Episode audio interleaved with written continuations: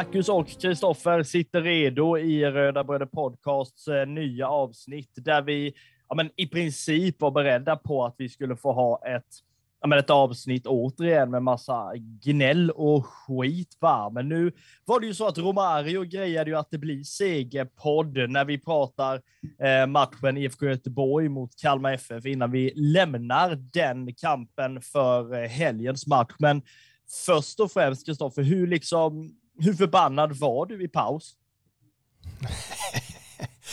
ja, det var väl tur att eh, vi inte spelade in eh, avsnittet i paus. Eh, så kan man väl säga. Det var väl ganska, eh, ganska mörkt. Eh, inte bara det att jag inte hade tänt några, några lampor i fönstret här, men, eh, men eh, det var väl mörkt i, i största allmänhet när man, när man ser hur hur den första halvleken utvecklade sig och eh, ja, nej det var inte mycket positivt i, i paus. Så kan, jag väl, så kan jag väl sammanfatta det. Ja, nej, jag, jag såg matchen ihop med min sambo och hon är ju som eh, bekant eh, väldigt stor eh, Göteborgssupporter och det, det, det, hon var ju nöjd om jag ska vara sån och jag var väl allt annat än nöjd naturligtvis. Alltså det, dels är det så här, det är skitsvårt att ta sig eller att liksom spela mot Göteborg på deras hemmaplan. Det är liksom svårt bara det. När de sedan har byggt upp hela den här matchen kring att de ska hylla en av sina liksom mest, eh, alltså bästa spelare genom alla tider, då blir det liksom alltså, ytterligare en motivation för dem naturligtvis. Men att Kalmar då går in i deras fälla på något, alltså något ofantligt stort sätt under den första halvleken. Alltså det, det gör mig bara så frustrerad och framförallt när man märker att det är det finns två ansikten på årets Kalmar FF. Det är antingen så är det att vi rullar boll något fruktansvärt bra som vi ser i den andra halvleken. Vi kommer komma tillbaka till det. Eller så är det liksom det här tafatta, helt oinspirerade, liksom sömniga som vi såg i första halvlek, där det liksom är att vi vet att det är vi som ska försöka styra matcherna så fort som möjligt. Och det är klart att man inte kan göra det mot alla lag, för vissa lag är ju mer bollskickliga än Kalmar också. Men när man liksom märker att det är sån fruktansvärd skillnad och det är liksom som att det Rydström har sagt till dem i, i omklädningsrummet innan finns inte ens med. Det stannar i omklädningsrummet och sen plockar de upp det i paus. Så att ja, det är verkligen två ansikten på, på Kalmar FF under de här första eh, alltså omgångarna. Och nej, det var inte alls nöjt eh, på min sida soffan efter, efter första halvlek. Alltså det, vi ska inte gnälla för mycket nu eftersom att vi ändå vann, men alltså med tanke på hur det såg ut så var det Alltså hade, hade det liksom varit slut där efter första halvlek, vi hade ju definitivt inte vunnit. Nej, det hade vi ju inte. Eh, men eh, är det är det bara jag eller är det fler, fler med mig som undrar, mm, alltså gick det att ta på eh, stämningen hemma hos dig i, i halvtid eller? Ja, alltså om jag säger så här, vi, vi har det ganska lugnt ändå när vi kollar liksom, matcher fa faktiskt. Men det, det, är väl mer så här att eh, när i paus var det ju inte särskilt kul. Jag var inte jättenöjd överhuvudtaget och det är klart att min sambo gillade väl att eh, Göteborg snurrade upp eh, Kalmar något, eh, något rejält och framförallt när det där fina målet kom med som Wilhelmsson gör och det är ju snyggt. Liksom. Det får man ju ändå ge dem. Sen, sen är det ju liksom det där man, man blir förbannad för att för att eh, de gör mål. Samtidigt blir man lite, lite, lite pyttelite glad för att det är Sana som står för assisten så man får poäng i sin fantasy. Men nej, det var det var inte superroligt från, från min sida under paus i alla fall, men sen, sen ändras ju allting alltså i andra halvlek. Jag menar, Göteborg går ner sig, vet inte vad de håller på med och liksom min sambo likadant undrade väl också vad fan är det som händer rent ut sagt. Och sen var det väl så att vi, vi var väl ganska överens efter matchen att det var inte särskilt rättvist egentligen om man ser till hela matchen att något av lagen skulle vinna. Hade det varit 1-1 liksom efter, jag tror jag hade tagit det alla dagar. Eh, hon hade tagit det alla dagar också, pratade vi om. Så att just, just de här små tillfälligheterna och alltså de, de små sakerna som liksom eh, alltså händer i slutet av matchen. Det är en hörna som eh, liksom de, men, deras målvakt eh, Han, som han då heter, eh, boxar ut den. Alltså eh, helt galet, liksom. eller om han ens träffar. Liksom. Och det blir ju liksom, men, bara för Romario att kruta in den då, och då, då är det klart att, jag menar, man vill ju inte se sitt lag förlora i liksom slutminuterna. Likadant som om det nu hade varit åt andra hållet, att Kalmar hade släppt in någonting. Men det, det är ganska roligt. Liksom sådär. Nu, din sambo håller ju inte på något speciellt lag, känns det som. Um, alltså på det sättet. Och då, du, du har ju inte riktigt den, den stämningen hemma när, när Kalmar spelar, att det är någon match då det kan vara lite Alltså att man ändå vill att det andra laget ska förlora extra mycket. Nej, alltså hon har ju inget eh, annat lag än eh, Kalmar FF, så kan man väl säga. Eh, när, när vi träffades så, så eh, höll hon väl bara på, på Chelsea egentligen. Eh, och det, det intresset har man väl sett till så att eh, det har gått lite mer över på, på eh, Kalmar FF helt enkelt. Eh, och det är väl lite det, ja, blev man ihop med mig så då fick man Kalmar FF på köpet på något vis. Och det, det är väl det som, eh, som kännetecknar när, när vi tittar på fotboll här hemma, att eh, eh vi diskuterar Kalmar FF och, och, eh, och sådär. Det är liksom inte, det blir ingen frostig stämning direkt här hemma. Eh, och risk att våra två favoritlag möts liksom. Det är ju inte det är inte det, är inte det som, som händer, utan Eh, jag har turen att eh, vi håller på, på samma lag helt enkelt här hemma. Eh, så det, ja, nej, där, där skiljer det sig åt lite. Ja, nu är det ju inte så att Kalmar FF och Chelsea någonsin kommer med mötas förmodligen, men det, det ja, Vi ska väl spela att... Champions League nästa år eller?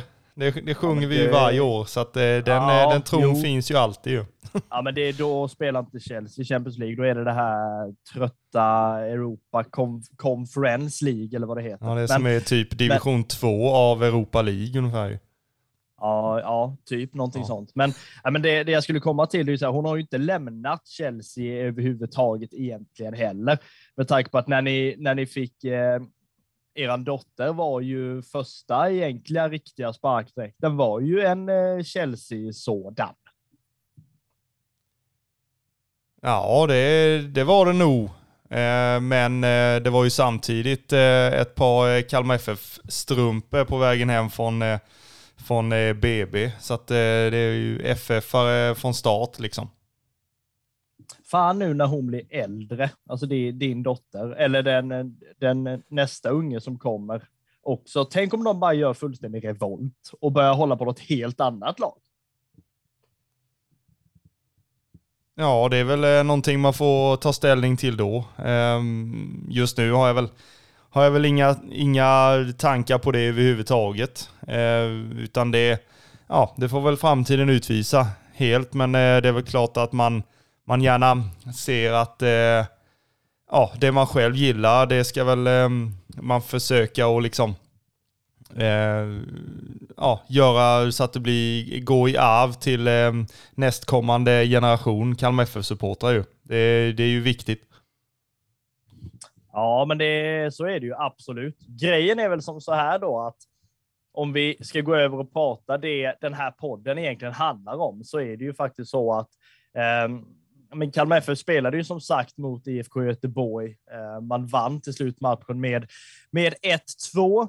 Framför ehm, framförallt efter att eh, Romario då hade smält in det avgörande målet i slutminuterna, men också tack vare att Carl Gustafsson skickade in sitt första mål för Kalmar FF. Ja, det är ju, det är ju väldigt glädjande att han eh, äntligen fick eh, spräcka den målnollan.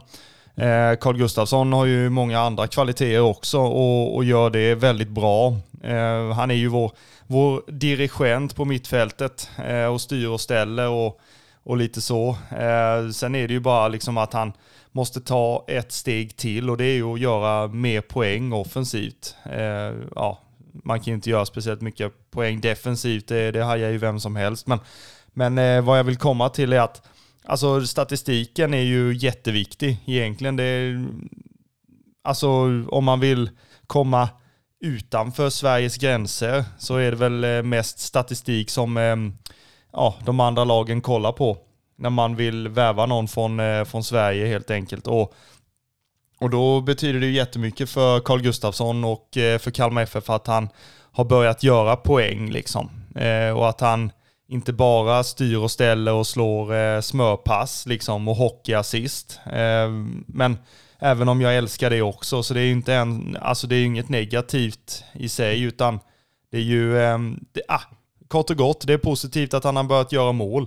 Eh, och eh, ja, det, jag tycker han har tagit kliv också nu i eh, detta året eh, och blivit ännu viktigare för laget. Så nej, Carl Gustafsson, eh, han gillar man ju skarpt. Ja, men grejen är också så här att eh, alltså Carl Gustafsson ihop med vissa andra spelare är ju liksom inte spelare som kanske är satta för att göra mål eller poäng liksom på det sättet. Det är ju lite mer de här hockeyassisten som du säger. Man ska vara första liksom gubben som får bollen för att sen fördela vidare den eh, i flera steg då kanske. Så att jag menar, ska de liksom ska vi sälja Carl Gustafsson längre fram för liksom någonting så tror jag inte att lagen kommer ha kollat på statistiken så pass, utan mer då tror jag väl mer de kollar passningssäkerhet och sånt här jox, du vet, så, sånt som jag inte kan någonting om överhuvudtaget. Men Nej, liksom, men det är ju också så, statistik ju. Jo, det är det ju, men det är ju, du får inte poäng för tio passningar i rad. Det är lite så jag tänker. Men liksom samtidigt så är det väl så här att Alltså han, han gör det ju väldigt bra. För en gång skulle så skjuter han ju där utifrån. Det har man ju liksom. Alltså det finns ju situationer när, när man liksom när man bara skriker skjut på rutin för att liksom det gör man när spelaren har bollen 30 meter från mål. Men liksom just att i det här läget så skjuter han ju helt rätt. Alltså det, man, man blir ju liksom trött på när det är någon som kommer i den positionen och ska spela ut den på någon yttermittfältare som sen ska skicka in det här inlägget som nickas bort i vanlig ordning. Liksom. Det är alltså, skönt att det liksom för en gångs skull eh, lönar sig att skjuta. Det är ju så. Våga skjuta, tufft över mål heter det ju. Ja, men det är viktigt. Alltså det är viktigt att, att inte bara skjuta, det är ju viktigt att man har alltså alternativ och variation i anfallsspelet. Eh, det är ju Alltså det är en sak att, att eh, spela snett i något bakåt och man ska spela ut bollen och, och in igen och instick och grejer. Men alltså man, man måste kunna ha ett hot eh, ut, utanför straffområdet med och, och, våga skjuta. Det är väl... Ehm, Alltså det blir ju lätt i det här possession-spelet att man, man håller i bollen, man flyttar motståndare, man försöker att hitta ytor och spela in bollen på och sen ta nästa steg. Men ibland så måste man också ja, skjuta utifrån och det är ju eh, Carl Gustafsson har ju visat att eh, det går. Eh, så att, eh, jag tror att fler spelare kommer att eh, eh, ta vid och, eh, och börja skjuta mer utifrån. För det tror jag att alltså, vi har spelare som kan skjuta utifrån. Det är inte så att man att eh, de måste passa bollen. Eh, utan jag tror, jag tror att Rydström vill ha, vill ha lite mer variation i, i det spelet. Eh, och och om vi ska prata Carl Gustafssons mål så kommer det ju eh, i klockren tid egentligen ju. Alltså, det, kvitteringen är ju jätteviktig i det skedet av matchen. Eh, när, eh, när vi börjar liksom vakna till och sen så kommer det målet och sen så upptäcker spelarna att eh, ja, men det är, vi, vi har någonting här och då, då fortsätter man att mala. Man är mycket, mycket bättre i den andra halvleken än vad man var i i första där man undrade liksom, ja, allting låste sig egentligen och man hittar inte ytor. För Göteborg är skickliga på att stänga av det här mellanrummet mellan mittfält och backlinje där, där Oliver Berg brukar röra sig. Eh, så att, och det ser man ju till exempel på deras första mål där, eller på ja, deras enda mål, att eh, Simon Tern ser ju lite vad, vad Berg tar vägen egentligen och, och stänger den passningen och sen så eh, tappar Sjöstedt bollen eh, och eh, sen så blir det lite åka av och, och eh, hemåtjobbet där är ju liksom, ja, det, det blir lite eh, hönsgård egentligen och, och, man, man känns inte som man har alltså koll på grejerna. Eh, och Ricardo försöker ju att gå ut och, och ta bollen och det glider två stycken på mållinjen men eh, bollen går liksom inte att rädda. Eh, så eh, jätteviktigt mål Carl Gustafsson gör, inte bara för sig själv eh, utan även i, i matchens skede. Så kan man ju säga. Ja, alltså antingen vill man ju ha den i början av andra halvlek eller precis innan halvtidsvisslan, liksom, just för att inte gå in i paus och liksom ligga under. Men det är klart att när man gör det målet där, det blir ju liksom energi hos spelarna. Vi supportrar känner ju också att här blir här är vi liksom inte ute och cyklar kanske. Nu har vi liksom 40 minuter på oss och bara försöka göra någonting av det här målet egentligen.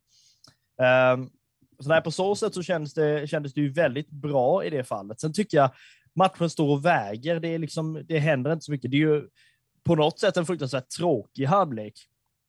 Mer än att liksom Kalmar börjar rulla med boll och Göteborg får snurra lite och sådär. det, det, det liksom känns, känns så himla liksom ja, men dels som att de blir förvånade, blir de kanske inte det, men just att den bilden fick jag av det, att de, de blir förvånade och liksom var inte med. Det var som att de var kvar i omklädningsrummet och liksom kände att vi reder ut det här i alla fall. Och det, det fick de ju liksom verkligen märka av att det gjorde de ju inte.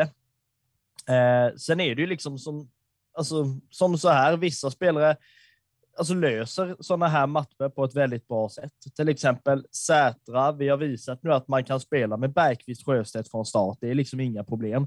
För att sen sätta in Sätra och antingen då stänga ner matchen fullständigt eller om man då ligger under skicka upp han liksom i anfallet för att slå långa bollar på Bengt. Eh, liksom så. Och då här liksom visar ju här visar man ju faktiskt att liksom Zäta kan komma in och han liksom stänger det ganska så centralt och det tycker inte att Alltså efter målet som kommer i 85, det är inte särskilt hotat överhuvudtaget. Göteborg gör ingen jätteforcering och jag tycker inte de gör någonting egentligen för att försöka ens forcera in ett kvitteringsmål. Det var som att de blev både förvånade vid kvitteringen och sen vid ledningsmålet med fem minuter kvar och liksom bara ja, men, tittade upp på de 14 000 som var där och bara fattar ni vad som har hänt överhuvudtaget? Ja, men det kändes ju som att eh, vi vaknade till liksom efter Ja, framförallt efter Carl Gustafssons mål. Det är ju som jag sa innan, det är ju skitviktigt mål han gör. Och sen så börjar vi liksom mala successivt eh, och komma mer och mer in i matchen. Eh, det börjar stämma mer och mer i passningsspelet. Eh, så att, alltså, jag tycker inte bara det att, eh, att det är Göteborg som, som blir dåliga. Det är ju liksom, jag tycker att det är vi som vaknar till också och gör en, en, ja, en ordentligt uppryckning från den första halvleken som man undrade, ville de ens vara och spela matchen överhuvudtaget? Det kändes som att allting låste sig. Eh, sen så är det olyckligt, till exempel, eh, den är ju väldigt talande bilden egentligen från den första halvleken eh, när Sjöstedt tappar bollen. Eh, det blir liksom, det var väldigt stängt. Eh, han hade kanske inte sådär jättemycket alternativ egentligen när han liksom tar bollen framåt och sen så stängs alla ytor. Det, ja, jag vet inte så, men sen så, ja, jag menar bara att det, det, det blir väldigt målande bild av den första halvleken som inte finns i andra halvlek, för då upplever jag att vi, vi släpper bollen mycket snabbare. Vi får Göteborg att bli trötta. De är ju helt slut där i, i 85 minuten liksom. Och sen så är det bara för Romario att visa att det är gammal äldst och skicka in, och skicka in bollen. Och eh, så har vi tre poäng och alltså andra halvleken så, så är vi ju mycket bättre. Alltså mycket bättre än första halvlek. Vi är bättre än vad Göteborg är och eh, därför så, så känns det, alltså det är klart att hade någon eh, sagt att ja, men, oavgjort efter en dålig halvlek och en bra halvlek, visst, visst hade man köpt det, men ja, vi tar med oss de tre poängen. Vi, vi ber inte om ursäkt, utan vi tar med dem i bussen hem till Kalmar liksom. Ja, nej, men verkligen så. Och eh, i och med det så är det ju så att vi eh, går väl in i eh, segmentet som vi har valt att kalla för matchens tre stjärnor.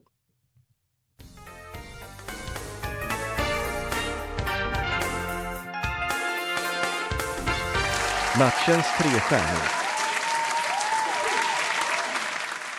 Jajamän, matchens tre stjärnor är det ju som gäller efter eh, vår eh, bror och eh, producent Andreas som har valt ut den fina dansbandsjiglen mer eller mindre. Vi tänker väl som så här, vi delar ut en stjärna, två stjärnor, tre stjärnor till de som vi känner ska uppmärksammas lite extra i den här matchen. Och en stjärna ger vi ju till Lars Sätra. Ja, det gör vi. Eh, och han är ju värd den efter det inhoppet när han, när han kommer in och, och är bidragande till att eh, eh försvarsspelet eh, ser bättre ut i andra halvlek. Eh, Sjöstedt hade en del eh, problem eh, i första halvlek eh, och det, det kändes väl ganska, ganska givet i den andra halvleken att Lars Sätra skulle komma in. Eh, sen så gillar jag Sjöstedt, det är absolut inget ont. Eh, man kan ha dåliga matcher ibland och jag tror att Sjöstedt eh, liksom skakar av sig det här ganska, ganska snabbt och kommer att eh, eh, alltså han kommer finnas med i en startelva ganska snart, det är jag helt säker på. Men nu är det Sat, eh, Satra, nu är det Sätra vi ska diskutera och då är det ju ett eh, klockrent inhopp. Eh, och han är ju stabil, liksom, så att eh, han är värd en stjärna i, eh, i matchen mot Göteborg. Jajamän, eh, den som får två stjärnor är målvakt Ricardo Friedrich, även om han har sina alltså stunder där han är ute och flaxar och det är liksom men allmänt snurrigt ibland, liksom, så känns det ändå som att han, han har liksom ändå koll på situationerna. Han kan inte göra särskilt mycket på målet, tycker inte man ska lasta honom för målet överhuvudtaget. Sen han gör ett antal viktiga räddningar i den här matchen, står för en ganska fin insats. Eh, och därmed liksom, eh, förtjänar han två stjärnor i denna matchen. Den som får eh, alla tre stjärnorna har vi ju valt då, vi har redan pratat om honom innan, och det är ju dirigenten Carl Gustavsson. Dels för att han för äntligen gör det här målet som är så oerhört viktigt. Dels för Kalmar FF i sig, men också för honom själv. Sen just att det är en eh, liksom, spelare som står för ja, men en väldig trygghet i denna matchen. Han eh, gör ingen superbra första halvlek, men det gör inte någon i Kalmar FF, i Kalmar FF mer eller mindre. Mer än att under andra halvlek är han mer eller mindre dominant på det han gör och därmed är det liksom inte inga konstigheter egentligen att sätta de tre främsta stjärnorna på Carl Gustafsson.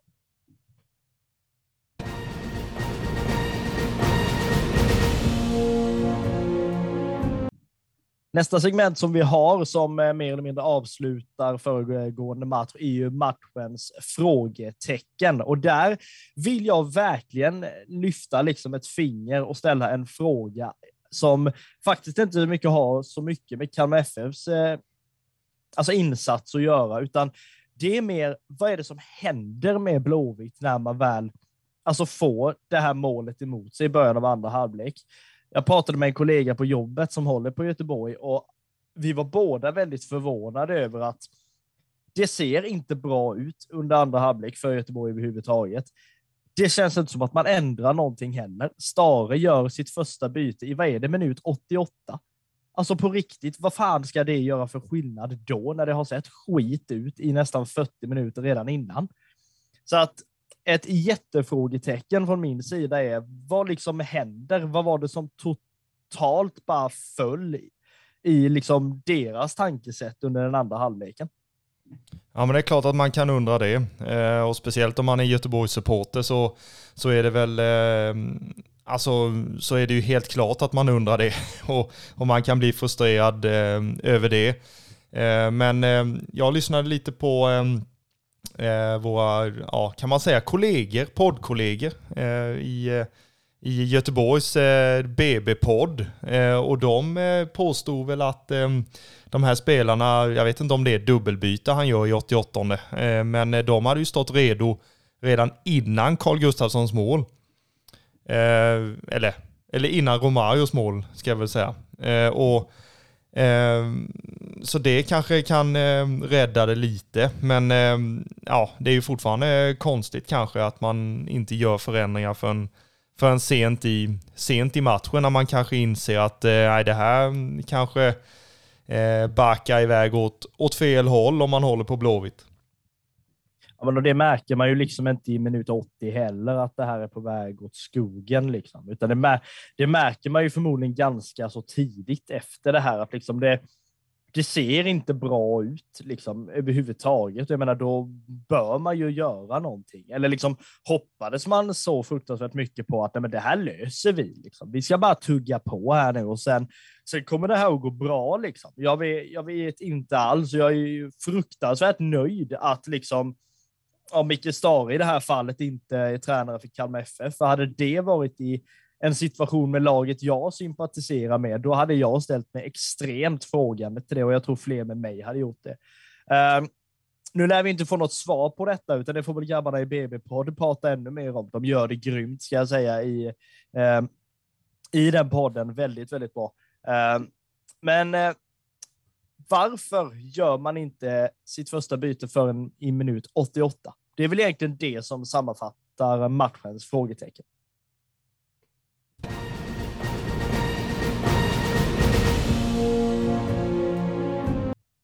Röda Bröder har ett samarbete ihop med grabbarna på Local Legends. Eh, grabbarna trycker ju tröjor till de som de tycker förtjänar tröjor. Framförallt de lokala legenderna som eh, ja, men folk kanske har glömt. Eh, i även de andra lagen i Kalmar med omnejd. Det är så här att om du köper en tröja från Local Legends med ett Kalmar FF-motiv så stöttar du inte bara deras jobb, utan du stöttar även oss i Röda Bröder Podcast.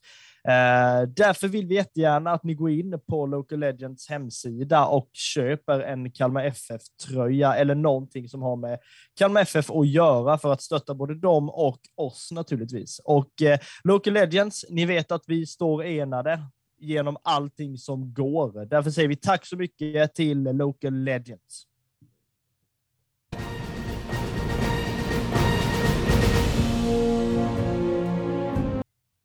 På söndag är det ju dags för match igen när eh, Hammarby kommer till Guldfågeln Arena. Pratas om mycket publik, pratas om eh, rejält med folk från eh, Blekinge, Torsås, Bergkvara, hej och hå, som ska åka busslaster för att kolla på eh, ett annat lag än Kalmar FF, vilket är frustrerande, så det förslår naturligtvis. Men Oavsett det så kommer Hammarby ner på söndag, ska spela mot Kalmar FF.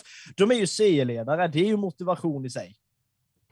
Ja, det är det. Eh, man vill ju gärna, alltså serieledarna vill man ju alltid slå. Det, så är det ju. Eh, och eh, det är ju, eh, det är väl en, en speciell känsla att eh, vara jagad. Eh, det fick ju vi känna på eh, ja, säsongerna 07-08 där till exempel. Eh, men eh, och då, eh, nu är vi ju lite tillbaka i det här gamla liksom, att vi vill eh, vara med och, och eh, bråka med etablissemanget. och är det någonting som Stockholmsklubbarna står för så är det ju just etablissemanget. så att, och det, man vill ju gärna visa att ja, man har studsat tillbaka från de här tveksamma insatserna mot GIF Sundsvall och och Norrköping eh, till exempel, även om ja, Norrköpingsmatchen kanske inte var någon sån katastrofinsats, men, men eh, jag tror ni fattar vad jag menar. Eh, och då så vill man ju liksom se hur, hur långt eh, i den här processen man har kommit då, eh, nu när man ska möta C-ledarna och mäta sina krafter mot dem. Eh, jag tror att det kommer bli en oerhört rolig match i och med att det är två två lag som vill spela fotboll eh, och ha possession. Eh, så att eh, vi får väl se vem som får sin, sin eh, ja, matchplan igenom, eller vad man ska säga. Eh, är det så att man inte har eh, full koll kanske på alla lag som vi pratar om, för det kommer ju nya lyssnare till den här podden, eh, ja, men allt eftersom eh, och sådär. Så att då är det ju som så här att Hammarby spelar ju på samma arena som Djurgården, nämligen på Tele2 Arena i Stockholm. Man är framförallt kända för sitt stora publikfölje på både hemma och bortaplan. Senaste hemmamatchen var utsåld till absolut sista stol, samtidigt som matchen innan dess borta mot Sirius lockade ja, men uppåt 3-4 eh, tusen Hammarby-supportrar. Man eh, är ju ett lag med väldigt mycket tradition. Man har inte så mycket tradition av att vinna väldigt, väldigt mycket liksom eh, pokaler och så vidare. Men däremot har man en tradition av att man har haft spelare som har gjort mycket för svensk fotboll. Man har haft Nacka Skoglund, man har haft Ronny Hellström framför allt. Eh, så därav är det ju så att eh, det här liksom laget, utan att göra någon större jämförelse i övrigt, så är ju Hammarby lite som Sveriges svar på Liverpool mer eller mindre. Där liksom alla höll på Liverpool mer eller mindre under 70 80-talet av många olika anledningar. Väldigt, väldigt mycket folk håller på Hammarby av också olika anledningar och därmed blir det ju rätt mycket folk både på bortamatcherna och sen också naturligtvis när de kommer till Kalmar. Tyvärr har Hammarby en hyfsat stor fanbase just i Småland också, vilket liksom gör det ännu mer frustrerande. Man tränas av Marti Cifuentes. Man eh, har också ett av de absolut roligaste Twitterkontona i alternativ Hammarby-kommentering, om ni inte har kollat på det. Eh, det är roligt. Även om man inte håller på Hammarby så är det fruktansvärt underhållande. Eh, formen, om vi ser så, är att man ligger på första plats med 16 inspelade poäng. Man har två vinster, en oavgjord i de senaste tre matcherna, där man har spöat både Degerfors och Sirius och sen då fått 0-0 hemma mot eh, Malmö FF. Ehm, om vi kollar deras senaste startelva från eh, matchen mot Malmö FF, Kristoffer, så ser ju den ut som följer. Eh, då har man eh, Dovin i mål. Eh, man har backlinjen med Sandberg, Kurtulus, Magyar och Jehatze. Tremanna mittfält med Besara, Sadiku och Bojanic. Tremanna anfall då med Svedberg, Selmani och Ludvigsson. Det är ju som ni hör ett lag med många profiler i alla lagdelar. Och den vi väljer egentligen att, att eh, fokusera på, det är ju, det är ju Besara. Ja, men det är ju så. Nahir Besara har ju spelat i Hammarby innan, har spelat en eh, stund i eh, Örebro också. Nu tillbaka då efter att Örebro åkte ner i den berömda superettan så spelar han ju numera i Hammarby igen var ändå ett frågetecken inför säsongen att håller han den klassen han hade när han var i Hammarby innan? Eh, vilket han verkligen har visat att han gör. Det här är en spelare att verkligen liksom se upp med, som det är med vissa andra spelare också.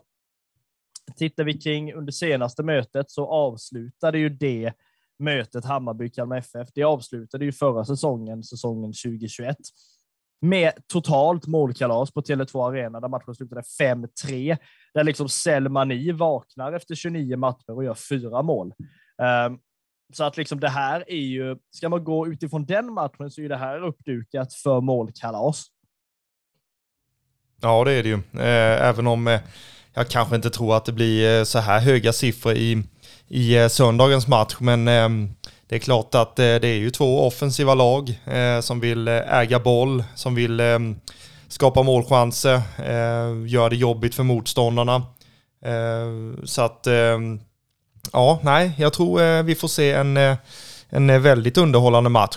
Ehm, så ehm, ja, kan man säga köp biljett redan nu liksom. För jag tror att det blir en ordentlig söndagsunderhållning. Ja, men det tror vi ju verkligen. Och innan vi lämnar just eh, alltså tankarna kring motståndet eh, Hammarby så måste vi ju måste vi ju ändå diskutera den eh, alltså fruktansvärda frustration som finns i det här att eh, stötta inte ditt lokala lag eh, hos eh, en väldigt stor del Smålandsbor som istället väljer att ha sympatier med just Hammarby och därmed åker till Guldfågeln just för att se Hammarby. Vad har vi liksom för hälsningar till eh, ja, dem? Ja, men eh, det är väl kul om de får se en match om året. Eh, det är väl inte mer än mer än så egentligen. Eh, de kanske inte är, är stamkunder på eh, eh, Tele2 Arena och kan, och kan se sitt lag varje, varje vecka. Eh, som vi kan göra till exempel. I och med att vi ja, stöttar vårt, vårt lokala lag liksom. Och, och har gjort det i, i hela, mm, ja, ända sedan man började följa fotboll på på allvar helt enkelt. Eh, så det är väl, det är väl den hälsningen eh, som jag kan ha. Även om, eh, alltså Hammarby har ju liksom supportrar över, över hela Sverige. Eh, de är ju, de jämförs ju ofta med, med Leksand i hockeyn till exempel. De är ju också en, en, eh, en stor eh, fanbase över, över hela Sverige och, och det är också ett diskussionsämne i, i liksom hockeysupporter-Sverige. Ehm, och Hammarby är det på, på supportersidan. Ehm, det är ju även så att eh, alla Stockholmslag egentligen har ju, har ju supportrar över hela Sverige, men av någon anledning så, så lägger man mer eh, kraft på just eh, Hammarby. Ja, men alltså, jag är inte särskilt förvånad heller. Alltså, jag, jag förväntade mig nästan att du skulle brinna till lite här. Liksom just det här att man tjatar hela tiden om att man ska stötta sitt lokala lag. Och det liksom blir ju inte så. Alltså man, jag tycker ju det är jättetråkigt liksom, och är väl väldigt mycket sådär att men, man kommer ju ändå från något någonstans och det gör ju liksom ett lag också. Och det du har gemensamt med ditt lokala lag är att ni förmodligen är från i princip samma ställe och liksom har ju en historia från samma ställe. Därmed känner jag liksom att det är inga konstigheter egentligen att stötta sitt lokala lag. Att du sen alltså börjar hålla på ett lag som är väldigt, väldigt långt därifrån. Visst för att de har liksom stor fanbase, absolut. Men jag menar, det är ju inte det det ska handla om heller. Så jag kan tycka att, att liksom, men, de kanske skulle ta sig till Guldfågeln mer, men då för att se laget som faktiskt är därifrån och inte för att eh, ja, men nu kommer ju det här laget och ska spela så åker jag en gång. Alltså det, jag tycker inte det. Nej, jag gillar inte det. Ja men sen är det så, man kan ju liksom inte omvända någon som redan har valt ett lag heller. Utan här, här gäller det att man, att man jobbar från, eh, från start med de, med de yngsta eh, supportrarna och de yngsta fotbollsintresserade. Precis som, som eh, Kalmar FF med hjärtat gör nu till exempel. Man är ute i skolorna väldigt mycket. Eh, man har sin, sin ehm, eh, sån här spontanfotboll som man hade till exempel i, i Oxhagen för att liksom skapa en, en, ehm, en gemenskap där som, som är rödvit. Och även i det här läsprojektet till exempel. Och det är där man måste börja. Så att de här unga supportrarna inte väljer Eh, AIK, Hammarby, Djurgården, Malmö för att de kommer med sina tusental i, eh, i bortafölje liksom och fyller, fyller bortastå och det är liksom tifo hit och bengaler dit liksom. Eh, så det, det är ett ett jättejobb man gör just nu och det jag, jag tror att det är där man måste, måste fokusera för du kan ju liksom inte omvända en, en Hammarbyare till att eh, bli Kalmar FF-supporter liksom bara för att, ja, för att de ska stötta sitt eh, lokala lag. Sen så kan jag ju hålla med om att det, för mig är det en självklarhet att, eh, att hålla på Kalmar FF om, om jag är uppvuxen och född i Kalmar liksom. Det är ju, nej, något annat vore eh, väldigt eh, märkligt. Ja, men har man valt något annat lag än det som är det lokala så har du ju för fan valt fel. Det är ju liksom bara, det är bara det jag vill påstå. Alltså jag kan dra en sån erfarenhet kring när jag spelade i Kalmar FFs ungdomslag. Det var inte jätte, jättelänge, det var ändå ett par år liksom. Men då kom man liksom dit. Vi spelade liksom på Fredrik Fredriksskans konstgräs då, som var som en balkongmatta även på den tiden. Men just när man tränade där så kommer det en kille som ska göra sin första träning med vårt lag. Han kommer i en Hammarby-matchtröja. Jag fattar ju liksom den historien kring när när liksom Rydström kommer med en blåvit mössa till eh, en av sina första träningar i Kalmar FF och eh, gamla Tobbe C, Terminator, säger att plocka av dig mössan eller får du en smäll. Alltså jag fattar ju den liksom känslan att det finns ju ingenting som är mer provocerande än det egentligen. Och då kan jag liksom känna det att, men vad är det liksom då som gör att man börjar hålla på de här andra lagen när du då är härifrån? Nu ska jag inte ta ifrån liksom de som håller på Kalmar FF i ung ålder och de som står på ståplats nu, som jag har hyllat jättemycket i tidigare avsnitt. Jag ska inte ta något ljus från dem överhuvudtaget. Men det finns någon liten liksom frustration ändå att det är liksom lag som, eller supportrar som håller på lag som inte ens är i närheten överhuvudtaget. Och jag vet inte om liksom de supportrarna som faktiskt är från Stockholm och liksom håller på Hammarby, går på hemmamatcherna, åker på bortamatcherna, när de kommer till en match som Kalmar och får liksom se att visst, det är en utsåld bortasektion, men det är liksom en tredjedel som står och sjunger, en tredjedel som kan sångerna. Är inte det liksom irriterande då?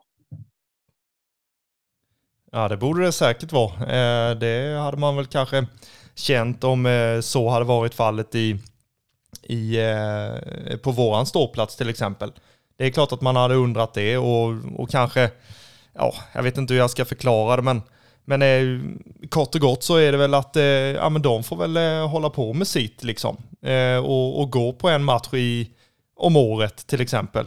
Eh, vi kan liksom stötta vårt lokala lag och vi kan gå på varje match och vi kan eh, stötta laget på plats liksom. Det är väl, det är väl eh, bara en, en, eh, en sak som vi ska vara glada och stolta över egentligen. Ja, alltså det ska vi ju, men jag liksom känner bara fortfarande det här att alltså liksom supporta ditt lokala lag. Det är liksom det som är i grunden egentligen. Och jag, jag liksom, jag, nej, jag känner att det, det är liksom bara frustrerande och tråkigt och jobbigt. Sen är det ju synd om de som håller på, på vissa andra lag som har valt fel helt enkelt.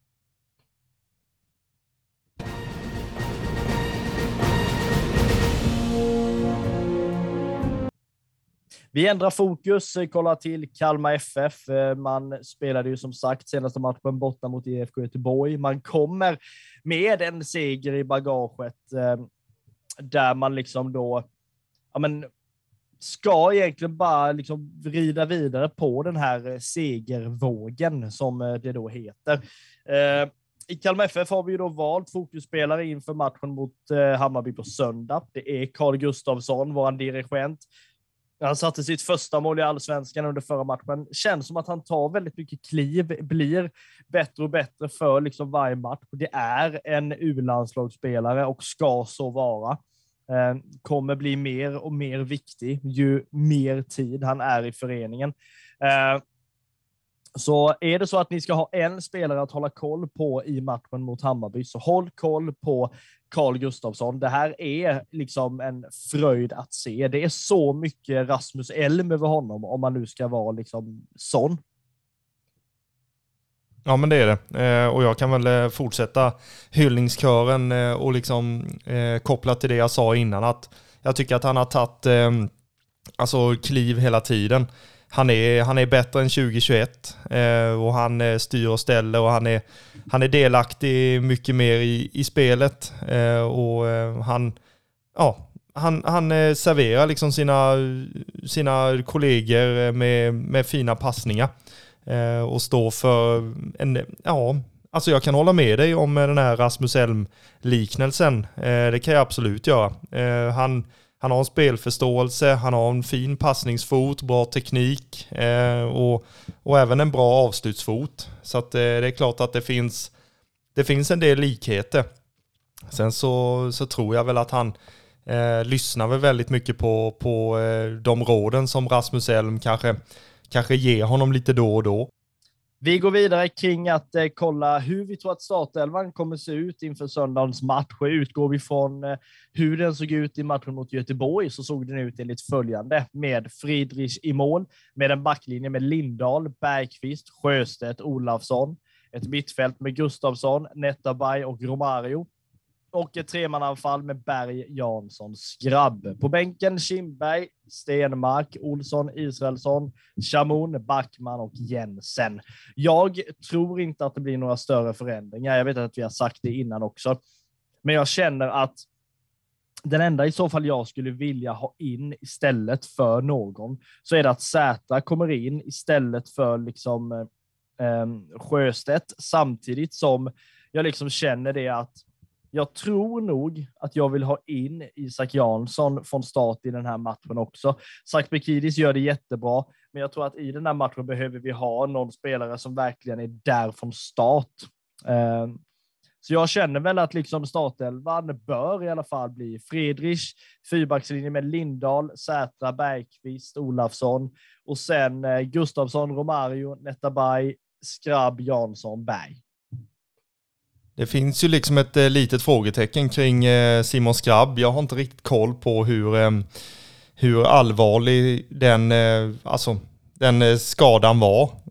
Så att det är väl det är väl ett litet frågetecken jag har kring, kring Skrabb. Sen så är det väl klart att Jansson är väl ganska, ganska självskriven eh, i och med att eh, Bekidis är väl fortfarande skadad. Eh, så ja, han är nog inte aktuell för, för spel så därför känns Jansson eh, väldigt eh, klockren längst fram.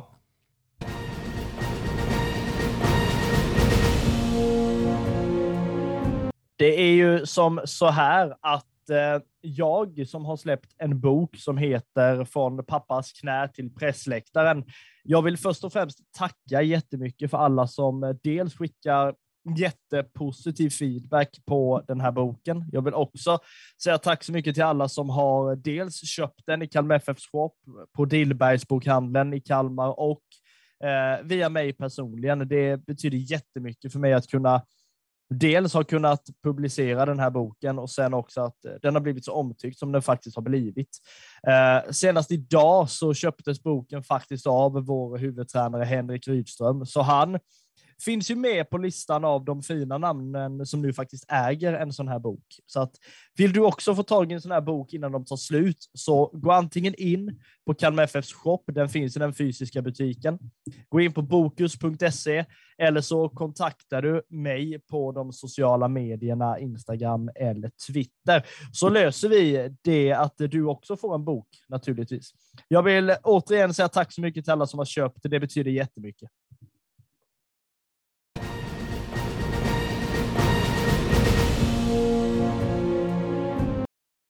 Vi har kommit till den punkten i programmet när vi ska gissa resultatet. Jag tror så här att det kommer att eh, inte bli supermycket mål, men det kommer bli lite mer målfyllt än vad det eh, kanske har varit de senaste matcherna när Kalmar har spelat. Jag tror faktiskt att eh, den här matchen kommer sluta 2-2. Dels för att Kalmar och Hammarby är ganska svåra att liksom särskilja i spelsättet. Samtidigt är det så att de matcherna vi har spelat emot dem i Kalmar har slutat liksom oavgjort ett antal gånger och då känner jag att det känns ganska logiskt på något sätt. Eh, jag tror målskyttar i Hammarby tror jag kommer vara eh, att eh, Svedberg fortsätter sin målform samtidigt som Selmani faktiskt fortsätter sin målform mot just Kalmar. I Kalmars fall så tror jag då att målskyttarna faktiskt kommer bli Jansson och att vi får se ett nickmål av Sätra. Ja, jag eh, hoppas ju att eh, vi kan eh, störa dem ordentligt.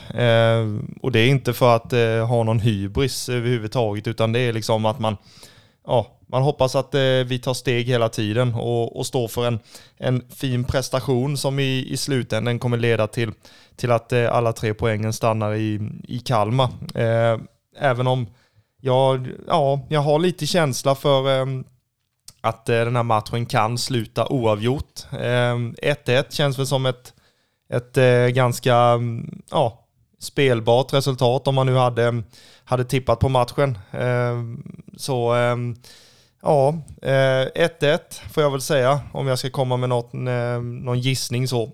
Eh, och jag tror väl att eh, de kommer väl inte kunna stänga bort Berg helt, utan eh, jag tror att det är han som kommer att göra Kalmars mål i den här matchen.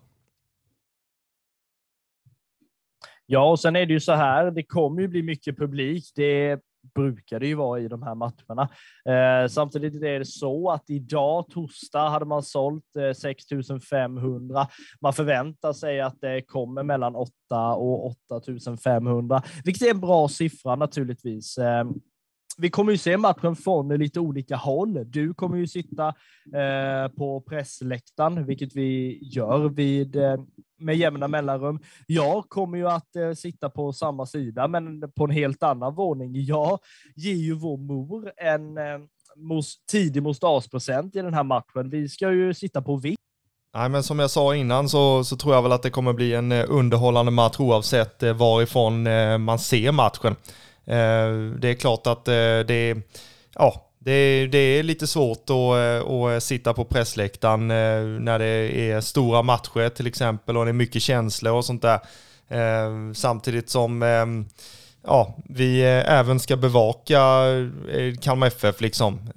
Så ehm, nej, det, jag tror det blir en, en spännande underhållande match och, och man ser fram emot ehm, kanske också en underhållande presskonferens där vi får se en nöjd eh, Henrik Rydström eh, möta mediakåren efter matchen.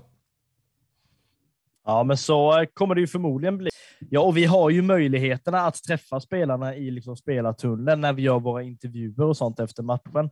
Är det så att du också vill ha möjlighet att träffa Kalmar FF-spelarna, så kom till Guldfågeln Arena på lördag den sjunde, dagen innan match, för då kommer det vara så att klockan 11.30 så har man en öppen träning på Guldfågeln Arena. Det är gratis glass till alla barn, det är grillar som är tända och det kommer bli autografsigneringar efter träningen är slut. Det är någonting sånt här vi har efterfrågat flera gånger. Nu finns möjligheten att eh, träffa laget och det är ju någonting man absolut vill. Sen är det ju tyvärr så att man har lagt den här eh, träningen så att jag inte kan närvara den här coronan har ju ställt till det under flera år, så jag ska gå på en konsert på lördag som är två år framflyttad. Liksom. Det, kunde ni inte tänkt på det? Det kunde de väl säkert ha tänkt på. Det är ju en riktig otur. Eh, och det är ju, vi får skylla på eh, covid-pandemin helt enkelt, att du inte kan, eh, kan vara med och eh, få se den här träningen och, och träffa spelarna. Så det är väl en eh, berättigad eh, ja, skopa till eh, hela den här covid-pandemin. Eh, ja, men det är väl så. Sen är det väl så att du ska ju gå dit naturligtvis. Du får väl släpa med dig folk som kan vara där i mitt ställe då. Nu ska jag ju gå på den här konserten ihop med Andreas, så han kan ju inte heller gå. Men du har ju en dotter framför allt som kanske borde komma dit.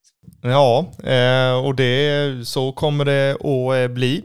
Eh, det var bra att du påminde mig om, om detta. Eh, det är ju så att... Eh, var det bara att jag påminner dig om att du har en dotter eller att det var träning på lördag? Nej, men att eh, jag borde ta med henne. Eh, den tanken har väl, har väl funnits väldigt länge. Eh, och det är ju så att hela, hela familjen är skrivetvis med, inklusive eh, svärmor som eh, är på besök och åker upp eh, extra tidigt för att eh, få ja, följa med till Guldfågeln helt enkelt. Eh, och det är ju, eh, där har man gjort sitt jobb alltså.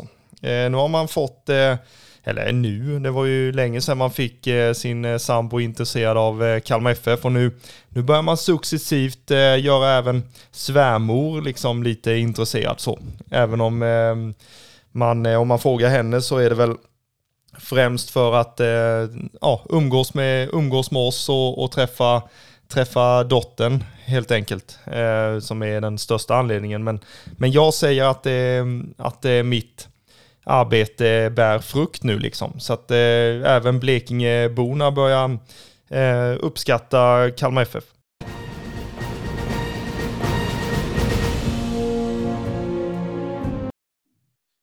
Vi eh, ska väl avrunda så smått efter att vi har eh, kollat eh, det berömda segmentet i slutet med allsvenskan fantasy, hur det ser ut i vår liga. Ehm, som jag liksom tycker att vi, man bör hålla koll på den. Vi framför allt som driver den här ligan bör hålla extra koll eh, på hur det faktiskt ser ut.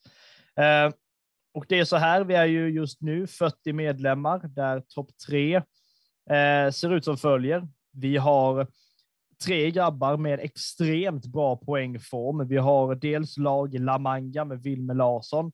Vi har Olives Mountain CF, Albin Bramstedt. Jag säger återigen förlåt för uttalet. Och sen har vi Sofo Suckers med David Vandar, eller Vandar kanske man säger. Eh, kollar vi våra placeringar så är det ju som så här faktiskt att du Andreas delar ju på plats 24-25 med eh, 324 poäng. Jag är på plats 32, men jag tänker att det kommer lösa sig längre fram ändå. Eh, är ni inte med i vår fantasyliga så för all del, gå med i den. Dela det här till era vänner och ovänner så vi kan bli fler i eh, vår fantasyliga. Dela inte bara det, dela även våra sociala medier. Sök på Röda Bröder Podcast på Instagram, på Twitter. Följ vår podcast på Spotify eller på Apple Podcaster. Eh, vill du komma i kontakt med oss på något annat sätt så finns Rodabroder podcast at outlook.com. Vi eh, riktar oss också med samarbeten till företag som vill göra sådana. Då finns mejlen roda broder at outlook.com. Vi gör som så här. Vi slår ett slag för att alla ska gå på matchen på söndag naturligtvis. Vi slår också ett slag för att alla ska gå på den öppna träningen på lördag. Kalmar FF spelar mot Hammarby på söndag den 8 maj klockan 17.30. Röda Bröder kommer vara där. Åk dit du också. Vi är Röda Bröder Podcast. Vi är en supporterpodd om Smålands stolthet.